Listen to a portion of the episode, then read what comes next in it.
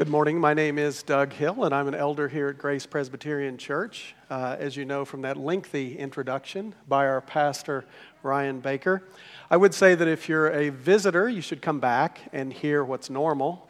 Uh, come back and hear him preach. Uh, thank you to the music team.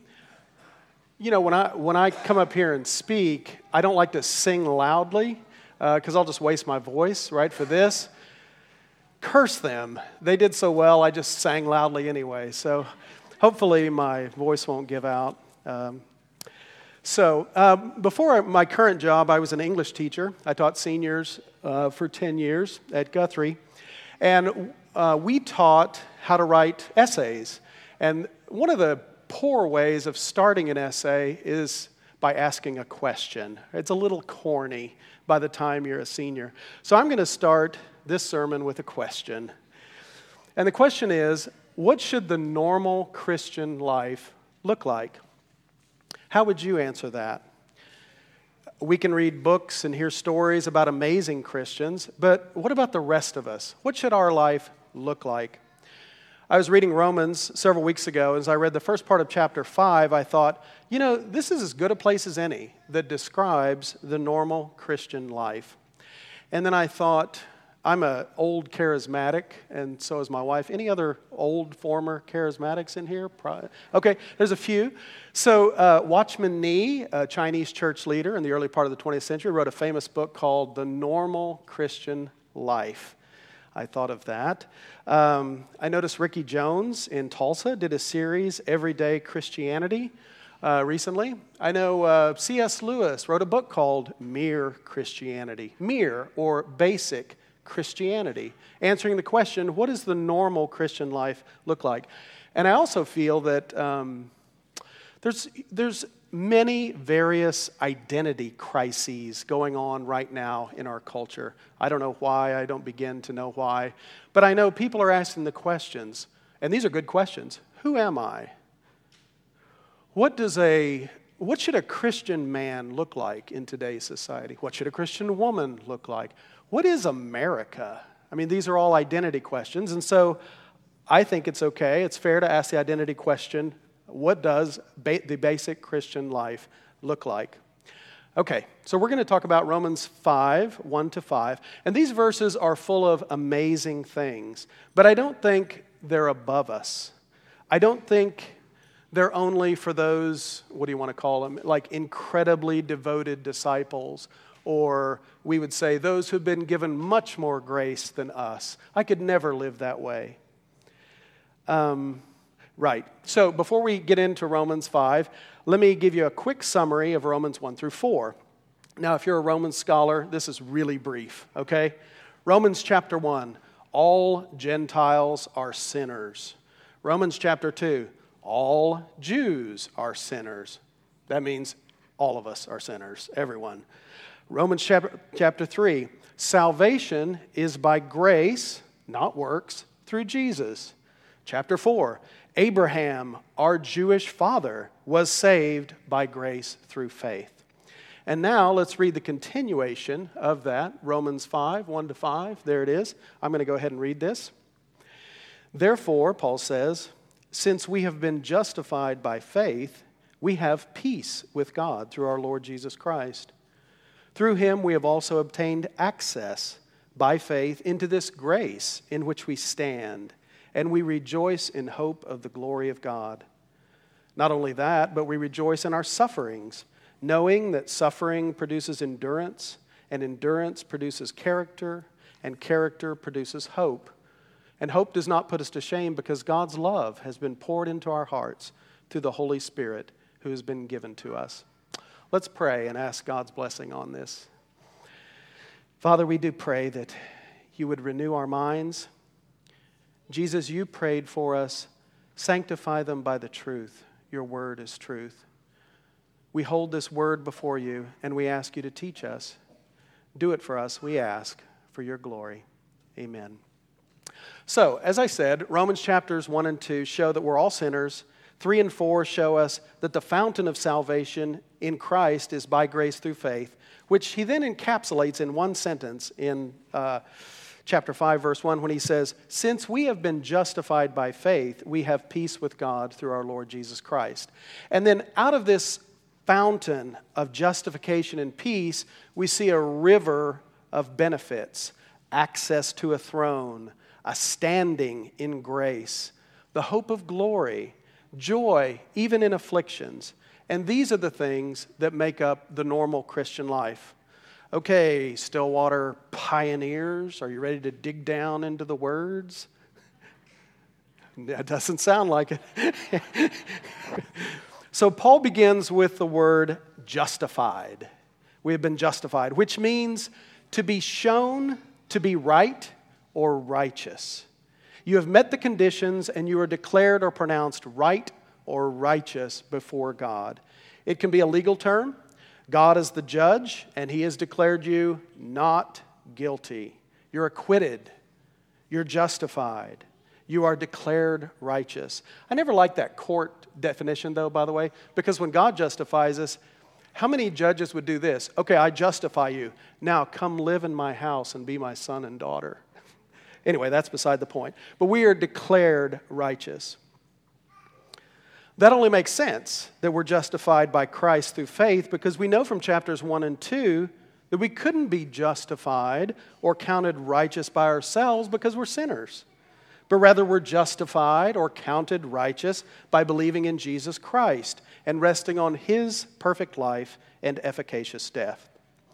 Then, Paul says, justified in a different way. We have peace with God through our Lord Jesus Christ.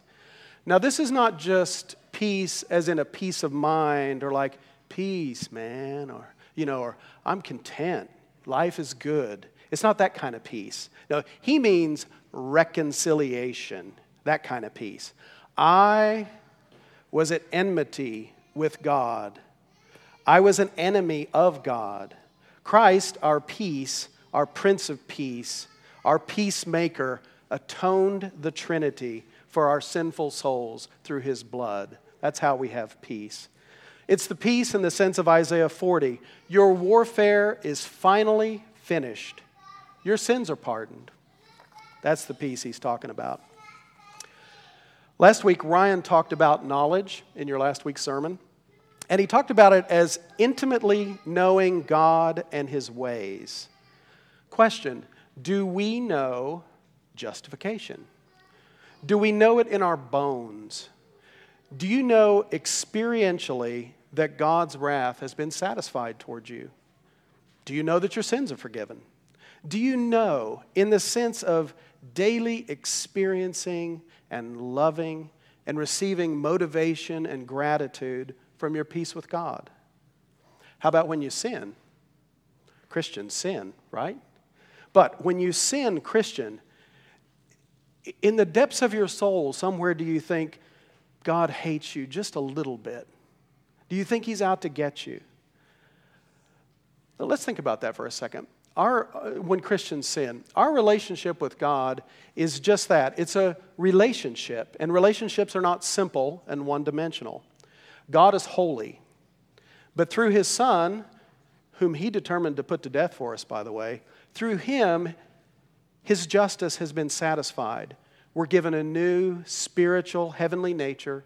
The whole Trinity, as it were, moves into our souls. But what do we do when we sin? That seems unnatural in, in this case. The entire Trinity hates sin. Part of us now hates sin. Paul says, In my mind, I serve the law of God. He said, I delight in the law of God in the inward being. So, how are we supposed to feel when we sin as Christians? Well, I, my easy answer would be like a child feels when they let down their good parents. I'm sorry, Father. I sinned. I'm weak. Help me. I know you love me. I love you too. Would you change me? Would you show me any obstacles I put up that restrict change? Thank you for being good and compassionate and patient and understanding. That's the victorious language of the ordinary Christian. Don't let the devil steal your joy of justification. He's the leader of the cosmic forces of darkness. He loves to darken our minds with ignorance so that we don't understand things like justification. He's a liar. He'll whisper that God is harsh and exacting, and that, that's not true. He's the accuser.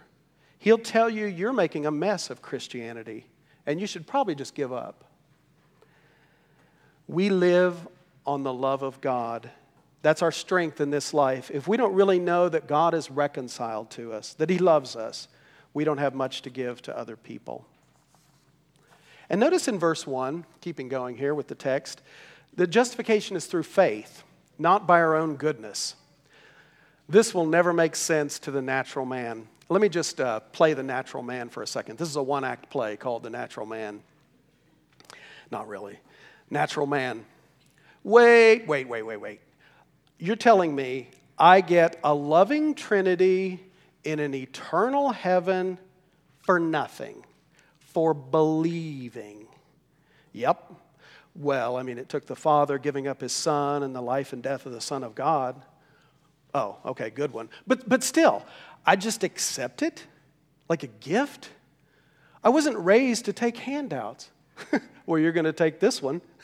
Well, that's not enough. You think you're going to earn it? Listen, why don't you take all that anxiousness to pay for your salvation and turn it into wonder and gratitude and thanksgiving for the greatest gift ever given? Wait, you said it's by faith. So, obviously, my faith is what brings this blessing to me.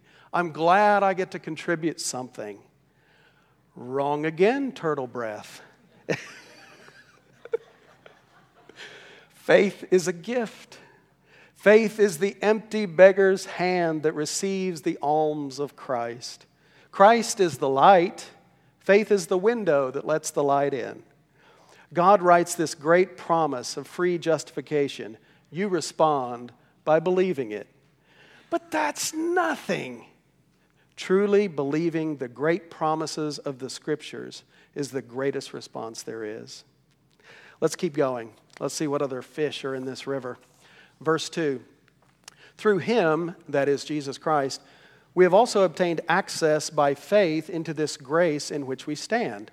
So here are two benefits of justification free access to God, and two, a standing in his grace. Access, access to God. I don't think we really appreciate this in our egalitarian age. Everybody's equal, nobody's above me, right? I might put on a tie for the president, but nobody's better than me. No one is to be honored. I don't have to be thankful or astounded that I get to be in someone's presence. By contrast, Paul would be thinking about the high priest, the Jewish high priest, and how often uh, he got to have access into the presence chamber of God. Bible trivia. How often did the high priest get to go into the Go ahead. Once a year. How many people got to do this, by the way? One, so, one person out of the whole Jewish nation, once a year, got to actually go into the presence of God. That's what Paul would be thinking. That would be the contrast to what he's talking about with free access. It reminds me of um, Esther and the virgins. Okay, we did well on that Bible trivia. How about this? Which king did uh, Esther go before, and how often did the virgins get to go before this king? All right, this is getting more difficult. Anybody? Ahasuerus, right? And how often did the virgins get to go before? Yes, so it's once every 12 months, once a year again, unless he called uh, back. So th- those are the kind of access points that Paul would be thinking about. Compare that with our God who's, by the way, much more holy than Ahasuerus ever thought about. Not only he extends the royal scepter of acceptance, but he calls us and woos us into his presence and says things like, You have ravished my heart, my sister, my spouse. You've ravished my heart with one of your eyes. That is beyond belief good news. Notice we have access into grace. Grace is free favor. So, in other words, God is not just reconciled to us, He doesn't have a beef with us anymore. No, we stand in grace and favor, His kindness, envelops us. His goodness and mercy chase after us. Grace is a comprehensive word, it includes help, comfort, support, forgiveness, strength, joy, power, patience. For a comparison, compare that with someone like me. Uh, I don't have a problem with most people. You know, I'm reconciled with most people, but I'm not trying to chase them down and do good to them. Uh, no. But that's what grace is like.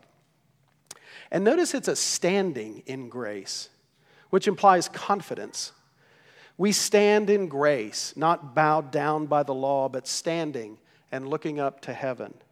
It implies a fullness, like standing in an ocean. Anybody ever been to an ocean or a Great Lake or the Carsons here? You ever been to the ocean? Nobody? Okay. I'll tell you what it's like. Of course. So you're, you're, you get like the water's up to your hips, and you look out at the ocean, and for 180 degrees, it's like there's nothing but water. I mean, it's amazing. That's what standing in grace is like. Or it's like a farmer. We, so few people are farmers these days, so the farmer uh, metaphors have kind of gone, taken a turn for the worse. But anyway, it's like a farmer in a huge grain of ripe, you know, uh, of, what am I saying? In a huge field of ripe grain. It's like there's grain everywhere. That's what standing in grace is like. let, me, uh, let me ask another niggling question. The scriptures are profitable for reproof, so this is good for us. Question Do you and I live independently of God's grace? God's grace, His love, His favor is our power source. We will wear out on our own and we'll do a bad job of it in the meantime if we don't get graced up. It's, it's really funny. In sanctification, God gives the power, but we do the stuff. So there's this, there's this joint effort, there's this joint working. So it's easy to fall into the, to one of two ditches. Well, God has all the power, so I'm not going to do anything. That's the ditch of sloth and laziness. Or there's the ditch of self effort. Well, God gives the power, but I don't know how to get, no, I don't even, no, I don't want to be around Him. So if you want to do something right, you got to do it yourself. So those are the two ditches we don't want to do. And you see this joint effort in a verse like this, which is very strange. Hebrews 12 28. Paul says, sorry, I think Paul wrote Hebrews. That probably, anyway, it doesn't matter. Since we are receiving a kingdom which cannot be moved, let us have grace whereby we may serve God acceptably with reverence and godly fear. Grace to serve. Or here's a better one 1 Corinthians 15:10. Paul says, God's grace toward me was not in vain. On the contrary, I worked harder than any of them, though it was not I, but the grace of God that is with me. Can we learn to be diligent in God's grace? Can we, in His strength, work hard? That's not so easy. Another question Do you think, again, somewhere in the deep recesses of your mind, the only way to have access into grace is through sorrow for sin and repentance and good works? These are good things as fruits of His grace, but we can't make a Christ of them. We have access and favor through Christ, not through our penance or good, good deeds. The next question Are we standing in grace? Do we see grace all around us? Is God's goodness and mercy following us? Or have we choked up our lives uh, through the three things Jesus talked about the worries of this world, the deceitfulness of having money, or the desires for other things, that grace gets crowded out. It shouldn't be with it that way. We should get with the Lord and repent. Okay, let's keep moving in this uh, passage. We have access and a standing in grace, and now he adds, and we rejoice in hope of the glory of God. Or to use a recent translation, we confidently and joyfully look forward to sharing in God's glory. So, our joy comes from all the heavenly blessings we have now, plus the full enjoyment of them to all eternity when we die.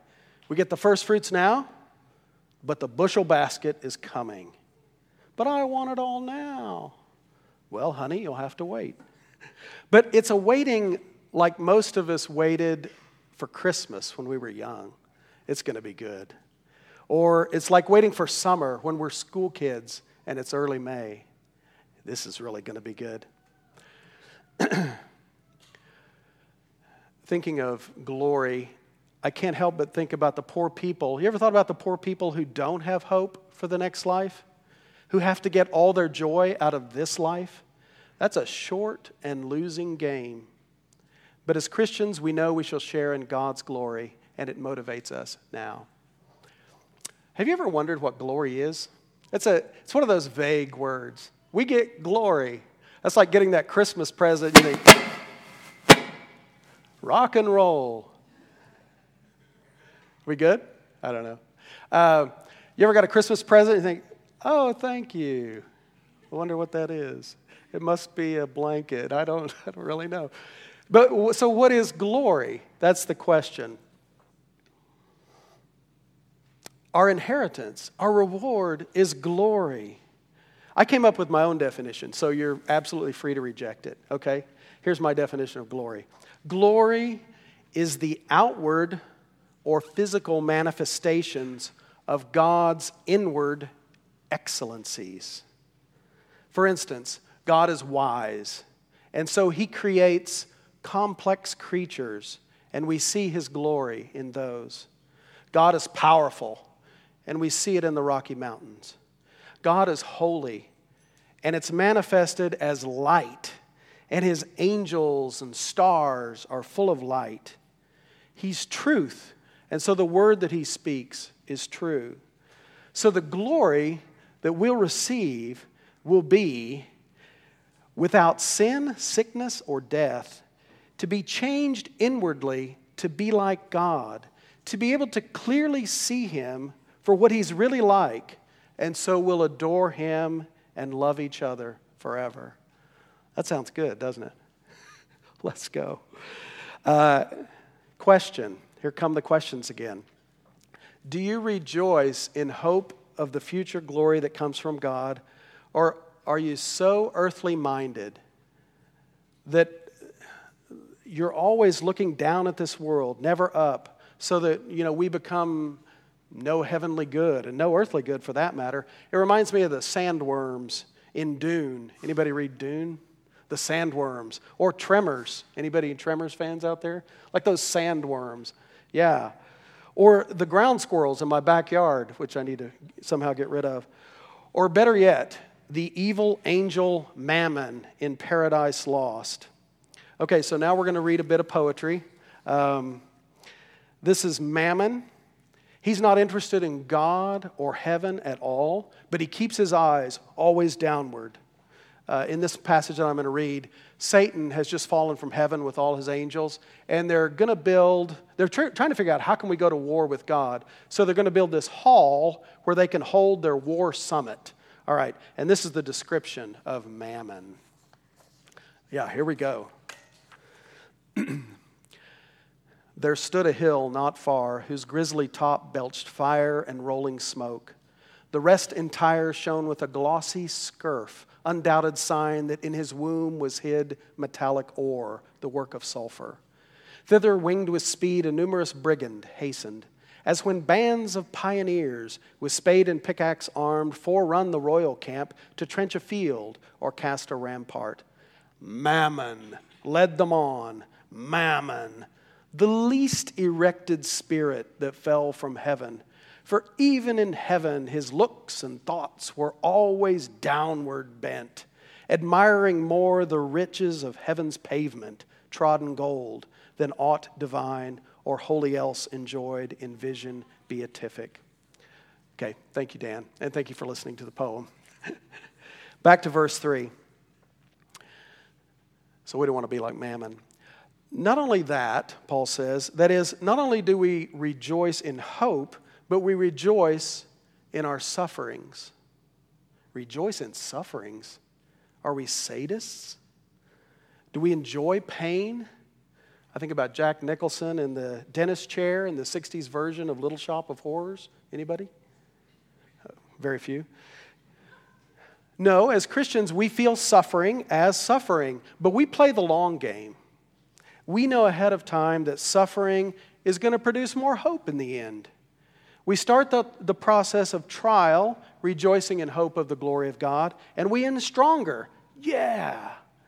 Will Christians encounter suffering? Most assuredly. The pathway to glory is the path of suffering. Our Master suffered and was glorified, and so we will suffer and be glorified. Man is born for trouble as surely as the sparks fly upward, Job reminded us. Uh, old Jacob, when he stood before Pharaoh, he was 130 years old, and he told uh, Pharaoh, Let me tell you about my life. It's been a cakewalk. Anybody remember what he said? Back in class. He said, Few and evil have been my days. I don't want to talk about the few, but evil. My life's been hard. It's difficult. There will be trials. Paul strengthened and encouraged the churches in Acts 14 by reminding them, after he had just been stoned at Lystra, that we must, through many afflictions, enter into the kingdom of God. He encouraged them with that. How's that encouraging? Well, we have a kingdom uh, of God that we're going to enter when we die. And it's also encouraging, in some sense, to know that afflictions are coming so that we can be prepared. Experience without previous teaching is a rotten, costly teacher. So let's prepare ourselves ahead of time. And it's verses just like this that get us ready. Paul here brings out other benefits of suffering for us to think about. Suffering, though evil, has many huge and necessary benefits to it. Here's the process in a nutshell. Just look at verses 3 and 4. Suffering produces endurance, endurance produces character, character produces hope. Okay? So we started with rejoicing in hope of glory. Bad things come our way, and we end with a more secure hope as we watch God carry us through. In fact, God uses suffering to increase our hope. Is, is he mean? No, but he wants us to seek him and love him and be filled with his fullness, to see that the weaker we get, the stronger he gets. And there's nothing like affliction to make you look up. Can I get an amen? Imagine if we spent all our days on earth and everything was good. It was like the Garden of Eden. How quickly would we forget about God? Also, He ordains suffering for us because He's training us to be soldiers, because the spiritual fight is real. This world is like our basic training, and we have a choice. Do we want trials to make us ornery Christian soldiers? You know that guy in the movie? There's always one guy in a, in a war movie, and he's hardened and he's cynical and he hates it and he makes it his business to make all the new recruits miserable. You know the guy I'm talking about in the war movie? You don't want to be that guy as a Christian. Don't let trials do that to you. Or do we want to be the good guy in the war movie? The Tom Hanks in Saving Private Ryan, or the Brad Pitt in Fury. He understands that war is sometimes a necessary evil, but it must be endured for hope, hopefully some greater good and he tries to make the best of a bad business, and he encourages his fellow soldiers. That's how we want to go through trials. Okay, my time's about up, so I'm not going to go into endurance and character, but I will ask this question again, niggling question. Do difficulties in life make you just wilt? Or are you able to bear up under them, realizing the good they do for you? and all the while living on the love of God in the trial. That can and should be our very normal Christian lives, our mere Christianity. To finish, let's read about that love that sustains us in our suffering. Verse 5. And hope does not put us to shame because God's love has been poured into our hearts through the Holy Spirit who has been given to us. Our hope of eternal life and glory does not put us to shame. That is, it's not a false hope. It will happen. I was listening to um, Led Zeppelin the other day. Uh, the song remains the same. The live album. Anybody? Okay, there's one, one person. So, you, you, and I was listening, I'm sorry, it's so cliche, but I, the song Stairway to Heaven was on. And so he sings the song, and it's not like the studio version, because he, he sings, There's still time to change the road you're on. And that's how it goes. And it goes on to the next line in the studio version. But in the live album, he adds this There's still time to change the road you're on. I hope so. God's promises are not, I hope so, or maybe. Our hope will not be disappointed. And to cheer us while we wait, God pours His love into us through the Holy Spirit. The prophet Joel said that he would pour out his spirit on all flesh, and he does, like, a, like the box of costly ointment which the woman poured on Christ's head. This good spirit is the spirit of adoption. And the first thing he teaches us is to look up and say, Abba, Father. Let me pray for us. Abba, Father. Jesus, when you faced your greatest trial, separation from the Father, you earnestly prayed those words Abba, Father. And then you rejoined him. Give us grace to never doubt your love, no matter what happens. We ask through our justifier, Jesus Christ, the righteous one. Amen.